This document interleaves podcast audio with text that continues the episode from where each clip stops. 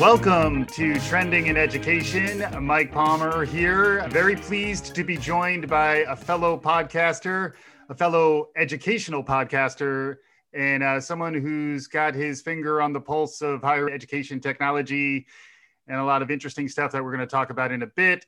Dustin Ramsdell is my guest today. He's the host of the Higher Ed Geek podcast. Uh, Dustin, welcome to Trending in Education. Yeah, thank you so much for having me. Excited to be here. Yeah. So you've been doing this podcast. Yes, I've been podcasting generally for over six years, and this current show, the Higher Geek Podcast, since November of 2017. But okay. I have been running shows since March of 2014. It's really interesting perspective that you're bringing. We like to to begin by understanding where our guests come from and what your origin story is. Tell your hero's tale as someone who got to this point as a learning professional can you share that with us? Yeah, the origin story begins at the University of Delaware campus, where I uh, studied uh, for undergrad. I was a history major and leadership minor. Blue Hens? The Blue Hens. That's okay, right. Good. The fighting Blue Hens. Yes. yeah. I had an amazing experience there. I was an RA for two years. And I originally thought I was going to be a high school history teacher. But once I became an RA and really found myself in terms of my leadership style and my role on a team, it just really inspired me to move forward to pursue a career in higher education, go to graduate school, study this, and move forward from there. Went to Rutgers University for grad school, was a graduate hall director there for the two years uh, while I studied. Scarlet Knights. That's right. Yes. And it's also a special place for me. It's where I met my future wife. Yeah. I love Rutgers, love uh, UD. New Brunswick. That's right. Yes, the flagship campus uh, yeah. there in New yeah. Brunswick. It's a great, great place. Go check it out. But yeah, spent two years there. After I graduated, got a full time campus based role as a resident director at a school up in Maine while my uh, wife was going to grad school. Which I guess since we're naming universities, if anyone's familiar with Husson University, it's a very small Ooh. private university up there. How do you spell um, that? H U S O N, Husson mm. University. Mm. Very grateful for that as a landing pad right after getting out of grad school. And it served as that initial starting point for my career, but really made me uh, solidify my desires to work just in a different environment. I didn't even know what that necessarily meant, but I felt like I wanted to make greater change, have greater influence, in during that time was when I was running that first podcast. So I felt like I was getting a, a glimpse into the broader higher ed landscape and was tantalized by that, I guess, of just uh, aspirations of uh, working in a different environment and working yeah. at maybe a broader, you know, kind of broader scale. Mm-hmm. Um, so after that, I was able to get a job and kind of transfer into education technology, working at 2U. And mm-hmm. I've been in that space since uh, May of 2016. I really enjoy working in digital education, but mm-hmm. um, also really having the opportunity to talk with people like you and continue to create content under now the Higher Ed Geek podcast banner yeah. and trying to get out to conferences and uh, do yeah. all that kind of stuff. And so I blog for a variety of different ed tech presence is one of them. Like I've been a writer for them, contributing just like a post a month for years. Yeah. Uh, some other random places, but it's just, I'm always thinking and geeking out about this stuff and just yeah. trying to keep an eye on what's happening. What are people talking about? Um, mm-hmm. and how are they talking about it? and I feel like helps me to become a better professional. And I try to just give back and synthesize things and connect dots as much as I can through my writing and through my podcast. But yeah, it's been a fun ride so far, and just very grateful for the place I've been able to uh, to get to now. That's awesome. Yeah, and uh, for a lot of folks, they don't realize that there is a broader industry outside of academia proper, and that there are a bunch of educational roles that people can fill. I was doing this for 20 years in many different capacities at Kaplan, and it's just really interesting perspective, I think, for folks who may think of career paths in education as either I'm going to teach high school or teach K 12, I'm going to become a professor, or mm, that's about it. If you have right, the most narrow right. perspective, but then if you start looking at the educational technology, also known as ed tech, like that's a macro trend in the last, say, 10 to 20 years that has been enormous. And then it's also a trend that ran smack into the pandemic or, or vice versa. So this industry was already large. Some of us were more aware of it than others, perhaps. But, but then 2020 happened, and I think more folks are thinking about online learning. So yeah, the Higher Ed Geek podcast is uh, is right in the middle of all that. And uh, what's it been like? Maybe what was it like prior to the pandemic and everything getting crazy this year? And then what's it been like since? So I'd love to get some perspective on what your conversations have been like, what your perspective is, and how it may have transformed. I know mine has certainly throughout the year. So I'd love to get some of your perspective. Yeah. Prior to this, my podcast, I felt like had a very broad focus, and, and that was intentional. I was just like, talking to people about their higher ed experience and what they're geeking out about, and some people who worked in higher ed and some who didn't. And I felt like that was relevant and interesting because certainly we interact with so many students and they're on campus for for four years and move on kind of thing like they're getting their degree and they go on to do mm-hmm. amazing things it was that lens of just higher ed and how it yeah. touches people's lives yeah because i the previous podcast I did was just super all into student affairs professionals all day, yeah. every day, posting every week for so over very, two and a half years. Went from narrow to much broader. Yeah. Yes. I needed kind of that, that like break with 2020 coming on. I was already leaning towards the direction of I feel working in ed tech. So many people reach out to me of like, how did you get in, or what kind of roles are there, what kind of mm-hmm. organization should I be looking at? So let me try to reach out to more of those people and I was also because these are related. I'll just mention in passing. I was pleased to be uh, presenting at South by Southwest EDU in Austin in March. Oh, the first major casualties of yeah uh, me, the pandemic. Uh, me too. Uh, we we would have uh, crossed paths down there. Yeah, yeah, yeah. So I was pretty bummed about that, but that I think got me into some listservs or something of so many people who were doing great work that they really wanted to boost up. And so I had a lot more people reaching out, and a lot of the focus was thankfully able to easily really focus on education technology, mm-hmm. uh, digital engagement for students across the entire life cycle, and the work that people are doing for students to still support them and be inclusive and mm-hmm. provide greater access. I still hit on a really broad range of topics, but it was really still just laser focused into higher education, digital engagement, and online learning and those sort of mm-hmm. things. And I, I, hope to continue that focus. I'm very excited and hopeful to lean a little bit more on the higher ed side of a higher ed geek. I'm really interested in your focus on on ed tech, and as someone who's been in the space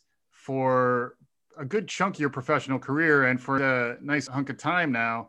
Do you have any broader trends that that you've been noticing around educational technology, even independent of the pandemic? And then I frequently like to understand did this crazy year accelerate trends? Did it slow them down? Did it send things in a different direction? But uh, but just from your experience doing podcasts about education over the last say six or seven years and being in the field playing with your head up for say the last 10 plus years any macro trends to begin with yeah i think what we're seeing is definitely all the things I'll mention are being accelerated. I think that's the verb yeah. of 2020 for yeah. ed tech and higher ed is acceleration, maybe second to that, like disruption. But mm-hmm. the things that were already moving are moving quicker. And those things that I have noticed are consolidation at EdTech, which kind of mm-hmm. mirrors what's happening. A lot of institutions, brick and mortar colleges and universities are merging with each other yeah. to just stay afloat. So we're seeing that in EdTech a lot. Just the basic economic principle, I'm sure a lot of folks are familiar with, of just the economies of scale and all that. Mm-hmm. We need to be conscious of cost. We need to be able to provide a high level of service at the lowest price possible more often yep. than not.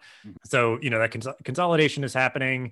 I'm seeing uh, and I can give some examples of that and talk more about it more, but I'll, I'll give the three buckets of uh, what I'm seeing. So, consolidation, boot camps that are partnering with institutions for degree pathways. And I think this is noteworthy because these are often just digital education organizations that are disassociated entirely from credentialing institutions of higher learning. Like you just go to this boot camp for however long and they're trying to market themselves as like a direct pipeline into gainful employment and yep. you know the broader tech industry but the fact mm-hmm. that they're saying okay because there's a lot of like kind of presumptions that are embedded in this but if you go to our boot camp you have a direct pathway to move just quicker at you know yeah. accelerated you know accelerated yeah. rate towards degree and institution i think that's really powerful that it also makes it clear that these institutions matter. Their credentials are very transferable and very clearly understood by employers and just like a broader market. Yeah, that one is an interesting one, and I, am I'm, I'm excited to get back into yes, that one with yes. you. Yep. Um, and then lastly, esports. Personally, just super yeah. you know jazzed about this. Like we're seeing the kind of maturation of the collegiate esports space. So mm-hmm. there's a lot to a lot of opportunity there and a lot of excitement and growth there. So um, yeah, couldn't be the the higher ed geek podcast without talking about esports in 2020. That's pretty spot on.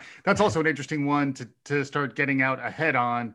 And that's another one that I'd love to have you back to go deeper on esports in particular, because I think that's a space that frequently can maybe be ahead of the experience of a learning platform but if you can start to borrow from media and entertainment formats when you're thinking about designing learning media, that's something mm-hmm. I've been very passionate about really throughout my career is that if you're always looking outside for what's emerging, and esports is a place where it's growing, there's a lot of investment in the technology and even the the folks who are engaged in it, both the playing of it and the watching of it, are of a digital profile that's very different from the way we historically have thought about higher education. So I want to, I'm going to want to dive in a little more on, on yeah. that. We'll, we'll, put our VR helmets on for, for that part right. of the it's, conversation. It's like a whole, a whole episode in yeah. itself. Too, yeah, so. exactly. Exactly. So yeah, so those are some interesting, interesting areas to dig into. Where do you want to start? I think the consolidation is an interesting one. So, a couple of noteworthy things that I caught my eye. So, one of which and I don't know if you have any insight. I feel like I keep bringing it up to people and nobody really knows what to make of it, but it yeah. just isn't, at least on its face, clear about just the need of like economies of scale and just trying to navigate this very competitive space in edtech is that campus labs iModules and campus management all merge together to create Anthology, which is a company that is positing itself as being able to support student experience through the entire life cycle. But they're three just disparate companies that kind of were collected together as little pieces through yeah. these private equity firms and things. But that's just clear that that is certainly appealing and makes it a very large organization in the ed tech space that can just go to a campus and say, we can work with you on recruiting students, supporting students, engaging alumni, and all these different aspects. So, like, yeah that's pretty big because we're seeing people like the OPMs of the world also trying to be like, we can give you the entire life cycle of support, all just baked into this one partnership versus yeah, just, just for like, folks who may not understand yeah. the acronyms, uh, can you just describe what an OPM is? Online program manager. So typically companies that are supporting digital education efforts at any institution. So, yep. So, um, so like 2U, for example, is right. is probably the the one that folks hear the most about, and you have experience with what they got going on. And yeah, and it's those types of programs that are providing a collection of services which are digital first typically are likely to be a place where uh, higher education is also going to look for guidance and leadership through a pandemic year where suddenly everything had to move online and it is interesting to understand how those ecosystems are integrated into a user experience that is actually coherent and friendly to not just students but also uh, educators and staff and and even parents now. I, I, just because it is a different year where i think like the, the whole context in which people are understanding their higher ed experience is becoming much more digitally centered the other thing that I was thinking of when you were talking about the consolidation is uh, this is very newsy. Like when we're recording this, it's within days of Salesforce's acquisition of Slack being announced, which to me is almost a level parallel to what I think you're describing in EdTech, which is just these larger technology firms who have some kind of platform advantage and some capital behind them are creating these integrated ecosystems in a way that the smaller startup components can't. It's becoming this collecting and aggregating of technologies. Do you have any perspective on who's doing that? What kind of problems uh, happen when folks don't do it? I think the premise is with this anthology are like Salesforce and all that. Higher ed institutions use Salesforce and like yeah. a lot use Slack and all that. And I think Right. They would want to continue that momentum if you're buying into this suite where you're getting everything you need, and you know OPMs uh, market themselves as well that way. But what increasingly is also interesting is we're seeing fee for service models proliferating quite a bit. Is that tuition rev shares lost its luster and like being able to pick and choose where it's where okay you have the whole suite, but actually we just want these three things. Mm-hmm. So I think and to be clear, I work now at Noodle, which is a competitor to 2U, uh, yeah. still in the OPM space, but we sure. were some of the drivers of that fee for services. I think that it's like the idea that you're positioned to be able to do anything, but you then partner with just doing some things yeah. with an institution because certainly again, like it, it, with declines in international enrollment and just all of these kind of headwinds that institutions are facing, they need to be really mindful of their budgets versus just, okay, we're paying for all this stuff that we don't even need, or right. just that greater flexibility. I think a lot of these OPMs and different companies, I think, are doing a good job with that, mm-hmm. um, which I think is really valuable to to everyone that they, they're figuring out a model that's sustainable for them and uh, sustainable for institutions and more right.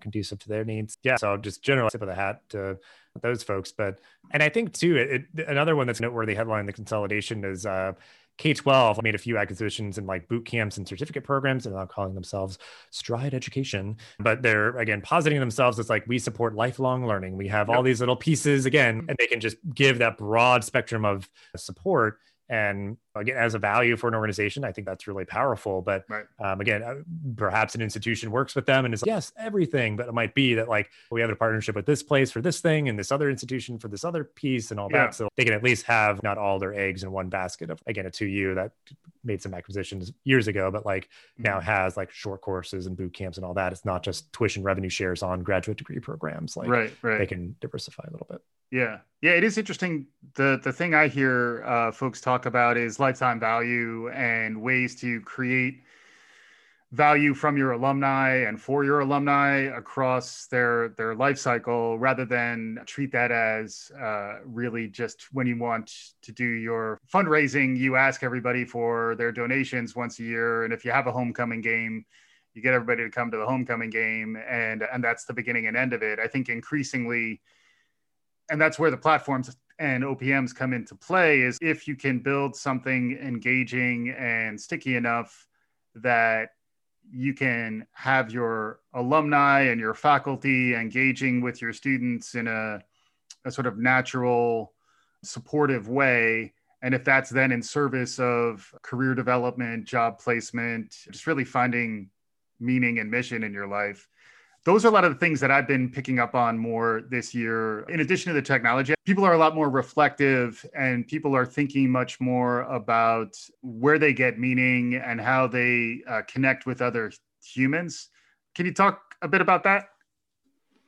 The fact that Slack could be a position with the Salesforce thing more prominently, I think is a good thing because I'm even seeing in conversations I'm having in various circles, institutions want, and many already have Slack instances for their whole yep. institution or for mm-hmm. particular programs and all that. So, and there's a lot of great tools like some that I've featured on uh, my podcast and talked with folks from them, like that just make it more dynamic and native. There's just these opportunities for digital engagement just consistently and it's yeah between faculty and students with each yeah. other and staff and everybody like because i think that is so valuable and i think it makes especially just digital learning feel more human and i think that idea of being thoughtful about okay great we built this amazing online degree program or any of these things in digital education does it feel personal does it feel like it's more intimate almost like some yeah. of those words that just feel like warm and mm-hmm. welcoming and because it's even just just the design of is it easy to navigate? So yeah. like you're not getting frustrated and confused but also just like there's just simple pivots there and tools and platforms that you can use to really uh, help with that. And I, am definitely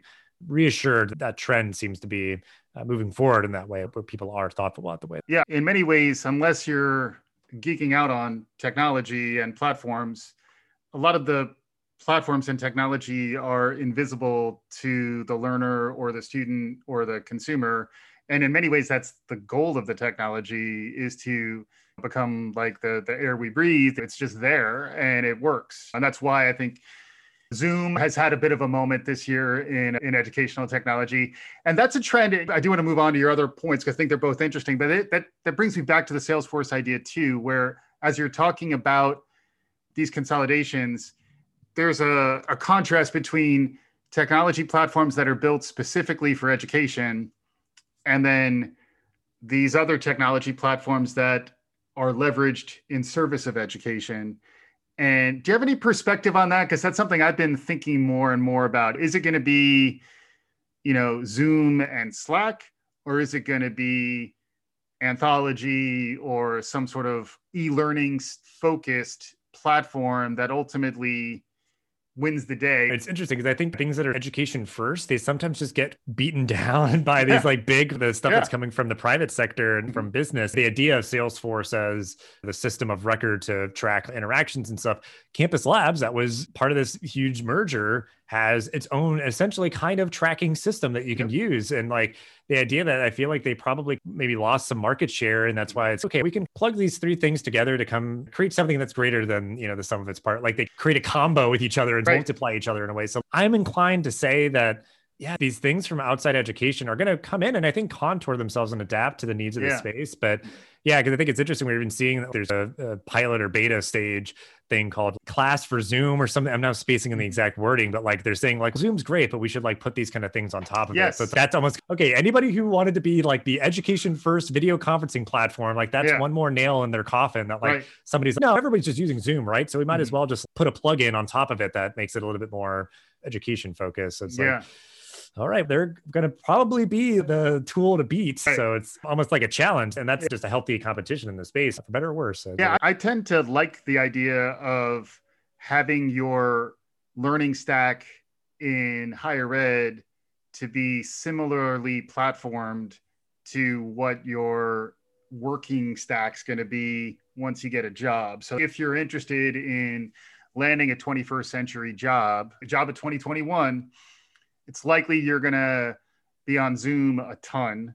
You're going to be on uh, Slack, most likely, if you're in a software development type role. So I do think the universities who are thinking about designing their ecosystem with some preparation in those platforms will give their learners a head start. The flip side is like the LMS data integrations around learning just seems like something that the bigger players in technology just don't want to wrap their heads around. So that's the space that I think the personal learning record, who leads in that space and how is that connected to uh, higher education and boot camps is going to be a really interesting thing to watch in in the next uh, 10 years. I'd love to get your perspective on that, but I'd also like us to begin to maybe pivot in that direction too. If we are thinking about getting a job at the end of the the line. That is one thing that the boot camps really build into their operating model is part of why you sign up for a boot camp is that they're going to help you with job placement on the other side. Higher ed doesn't have as good a, a reputation of doing that. Any perspective on any of this yeah, I mean, definitely to kind of segue because there's definitely a clear connection. I think that idea of building your personal learning network and these things, I think that is definitely a sleeping dragon that has been growing because I think there's a lot of people trying to figure that out.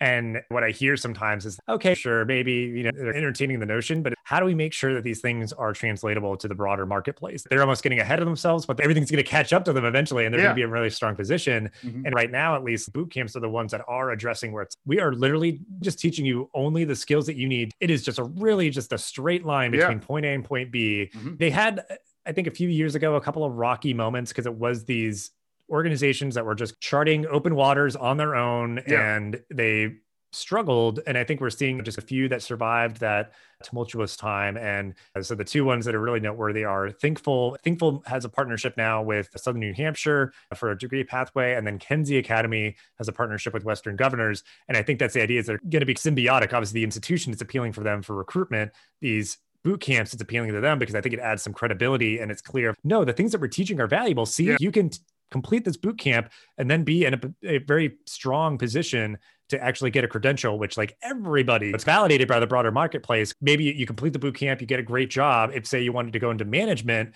you could then be like okay yeah i'll go to southern new hampshire to get right. a degree in business administration or something. So that's i think an interesting thing that it boot camps i think are absolutely here to stay and the ones that are, are the ones that are connected to institutions. Anybody who had any illusions of the death of the university because of moocs and boot camps and all that the ones that are sticking around are the ones that are associated with these venerable institutions that are clearly here to stay and we're now augmenting the work that's been typically happening brick and mortar and yeah. ivy kind of institutions so i always joke it's, it's like cyborging it's not like everything's just going to be robots and automated yeah. or whatever it's no we're being augmented by technology so we're still human we're still us we're still going to do things right. the way that we've done them but just right. maybe a little bit smarter yeah um, uh, the interesting thing i think there as well is the difference between a certificate and a credential and a degree and in many ways, it's somewhat reminiscent uh, to me of the, the, the, standardized tests that manage admissions to higher ed. Is that even if it's flawed, people need a, a way to measure the same set of measurements against something being valid, reliable, credit worthy. That's something that higher ed arguably spends too much time on, but it spends enough time on it that it has a perspective. And then that gravitas of the traditional four year plus degree from these universities partnering up with boot camps that can move faster and be more responsive to the job marketplace on the emerging new economy skills. That does make a lot of sense to me. I'd love to get some perspective from you on the difference between the certificate and the credential and the degree and how higher ed is navigating that and how some of these new technology platforms are, are trying to help. Yeah, I can even just briefly speak from some personal experience. I'll give a, a, shout out to University of California, Irvine. They have a pretty robust kind of division of continuing education, I believe is the uh, their title for it. I would say the anteaters, but I don't know. I don't, yeah, I don't know. Yeah. But yeah, they have a pretty robust library of short courses. And again, just speaking to my uh, love of esports, they have an esports management, which is now a certificate program. It nice. used to be a specialized studies program. Right. And that's a whole other kind of worms of differentiation there. Now you can get a certificate in so many different things. And it's the idea that it's those certificates more often not are through an school of arts and sciences or a school of education, school of continuing learning. So it, it adds that credibility to it and boot camps, again, a lot of them are just, they're not accredited institute. Like you're just going to a boot camp for a period of time, you get skills, and they have these partnerships and stuff like that. The idea that I think there's a proliferation of different kinds of credentials is not just associate's, yeah. bachelor's, master's, PhD. It's you could get a certificate in any number of different areas, which for me, I have bachelor's in history, master's in higher ed, and then getting a certificate, uh, certificate in esports allows me to really specialize and focus and say, mm-hmm. yeah, I can weave all that together mm-hmm. and differentiate myself out in the career yeah. marketplace and everything. I think it's again the idea that like the classics are going to be here to stay, but that people can. We're just talking about go to a boot camp, have a degree pathway, and then even then, what we're seeing is like a what people call like the stackable credentials is that, yeah. yeah, you, you take a bunch of short courses, then you just opt in to say, yeah, I would like to get a certificate. And then if I get enough certificates almost, it's like that kind of puts you yeah. toward a master's or something, you know, like depending on the level that you're at. So it is really cool just to see because, you know, what I did initially, I was just taking short courses on their own with no real end goal in mind. I just was interested. Yeah. But the fact now, it's like, actually, if I take one more, I can get an esports management certificate. That's the idea of how people, I think, especially in kind of a lifelong learning context, are increasingly going to be navigating what they need to learn about and where they want to learn it. So really cool to see. Yeah, and I'm going to try to segue here, so bear with me. And that those certificates, those credentials, how you keep track of them, is something that you know when you think about esports and the way that is gamified, badgified, the whole competitive dynamics and the the badges and the medals and the awards and the esteem that you get in that space it is interesting to start thinking about that as a parallel ecosystem from which higher ed might be able to borrow some insights.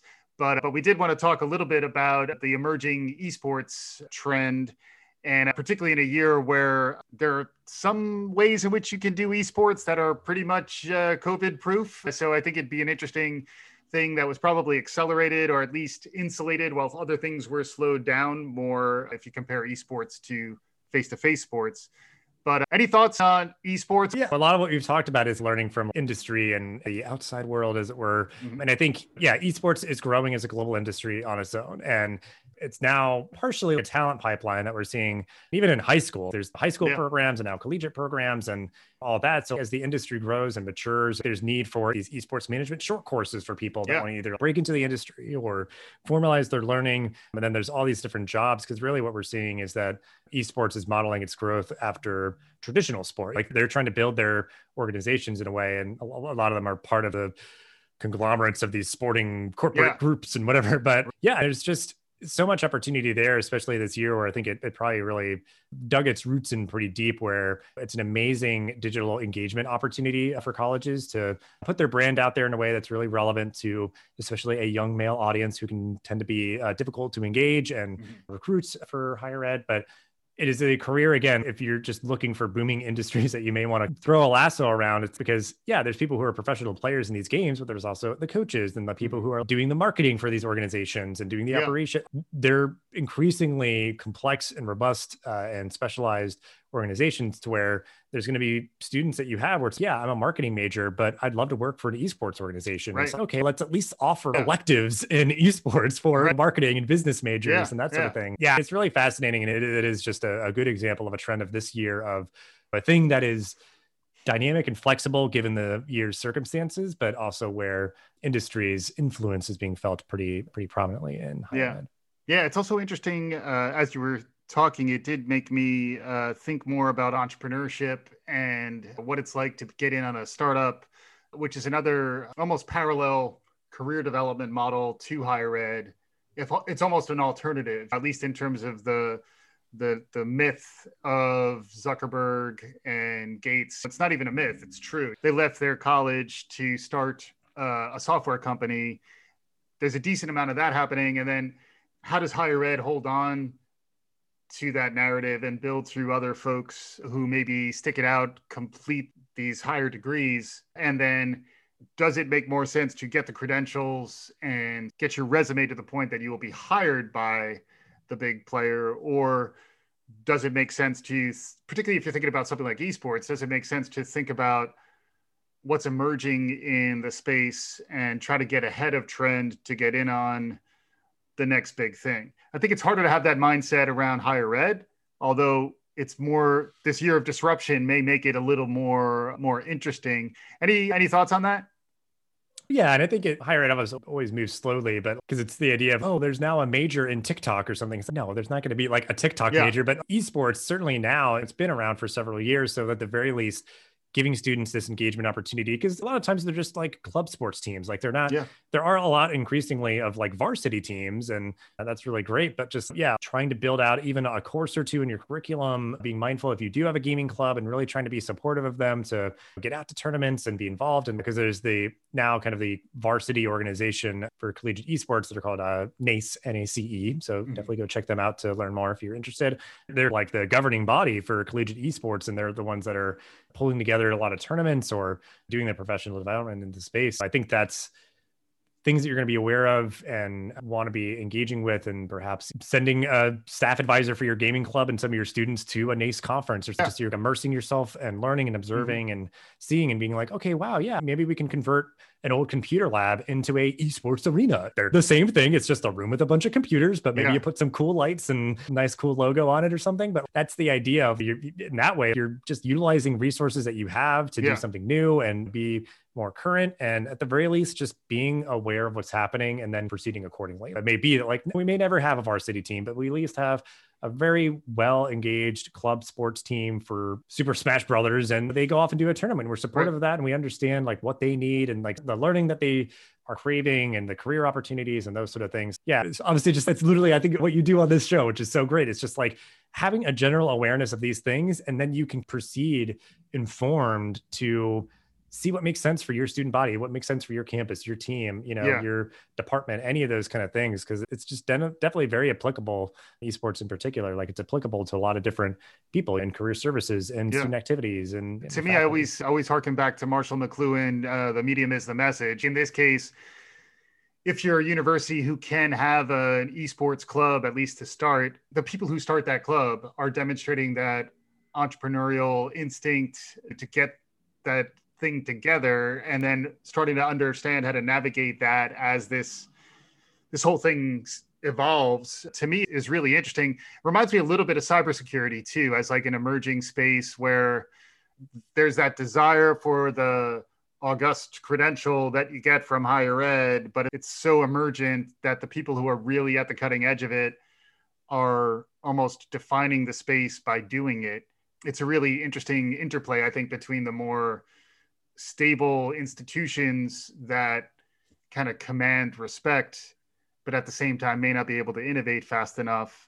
And then to your point, they're looking for the right dance partner, which in many cases might be the boot camp, but it also could be a boot camp on the esports industry, for example. So lots of really interesting uh, connections to be made around all that. We're coming close to time, Dustin. So as we wrap up, I always like to conclude by asking uh, my guests for any other trends, particularly something maybe outside of what we discussed so far that you're noticing. It's been a very crazy year where lots of things that were moving in one direction and now moving in another direction. You talked about the word of the year, accelerate. Anything else that we haven't talked about so far that's capturing your imagination, or do you want to dive a little deeper on something we've already talked about?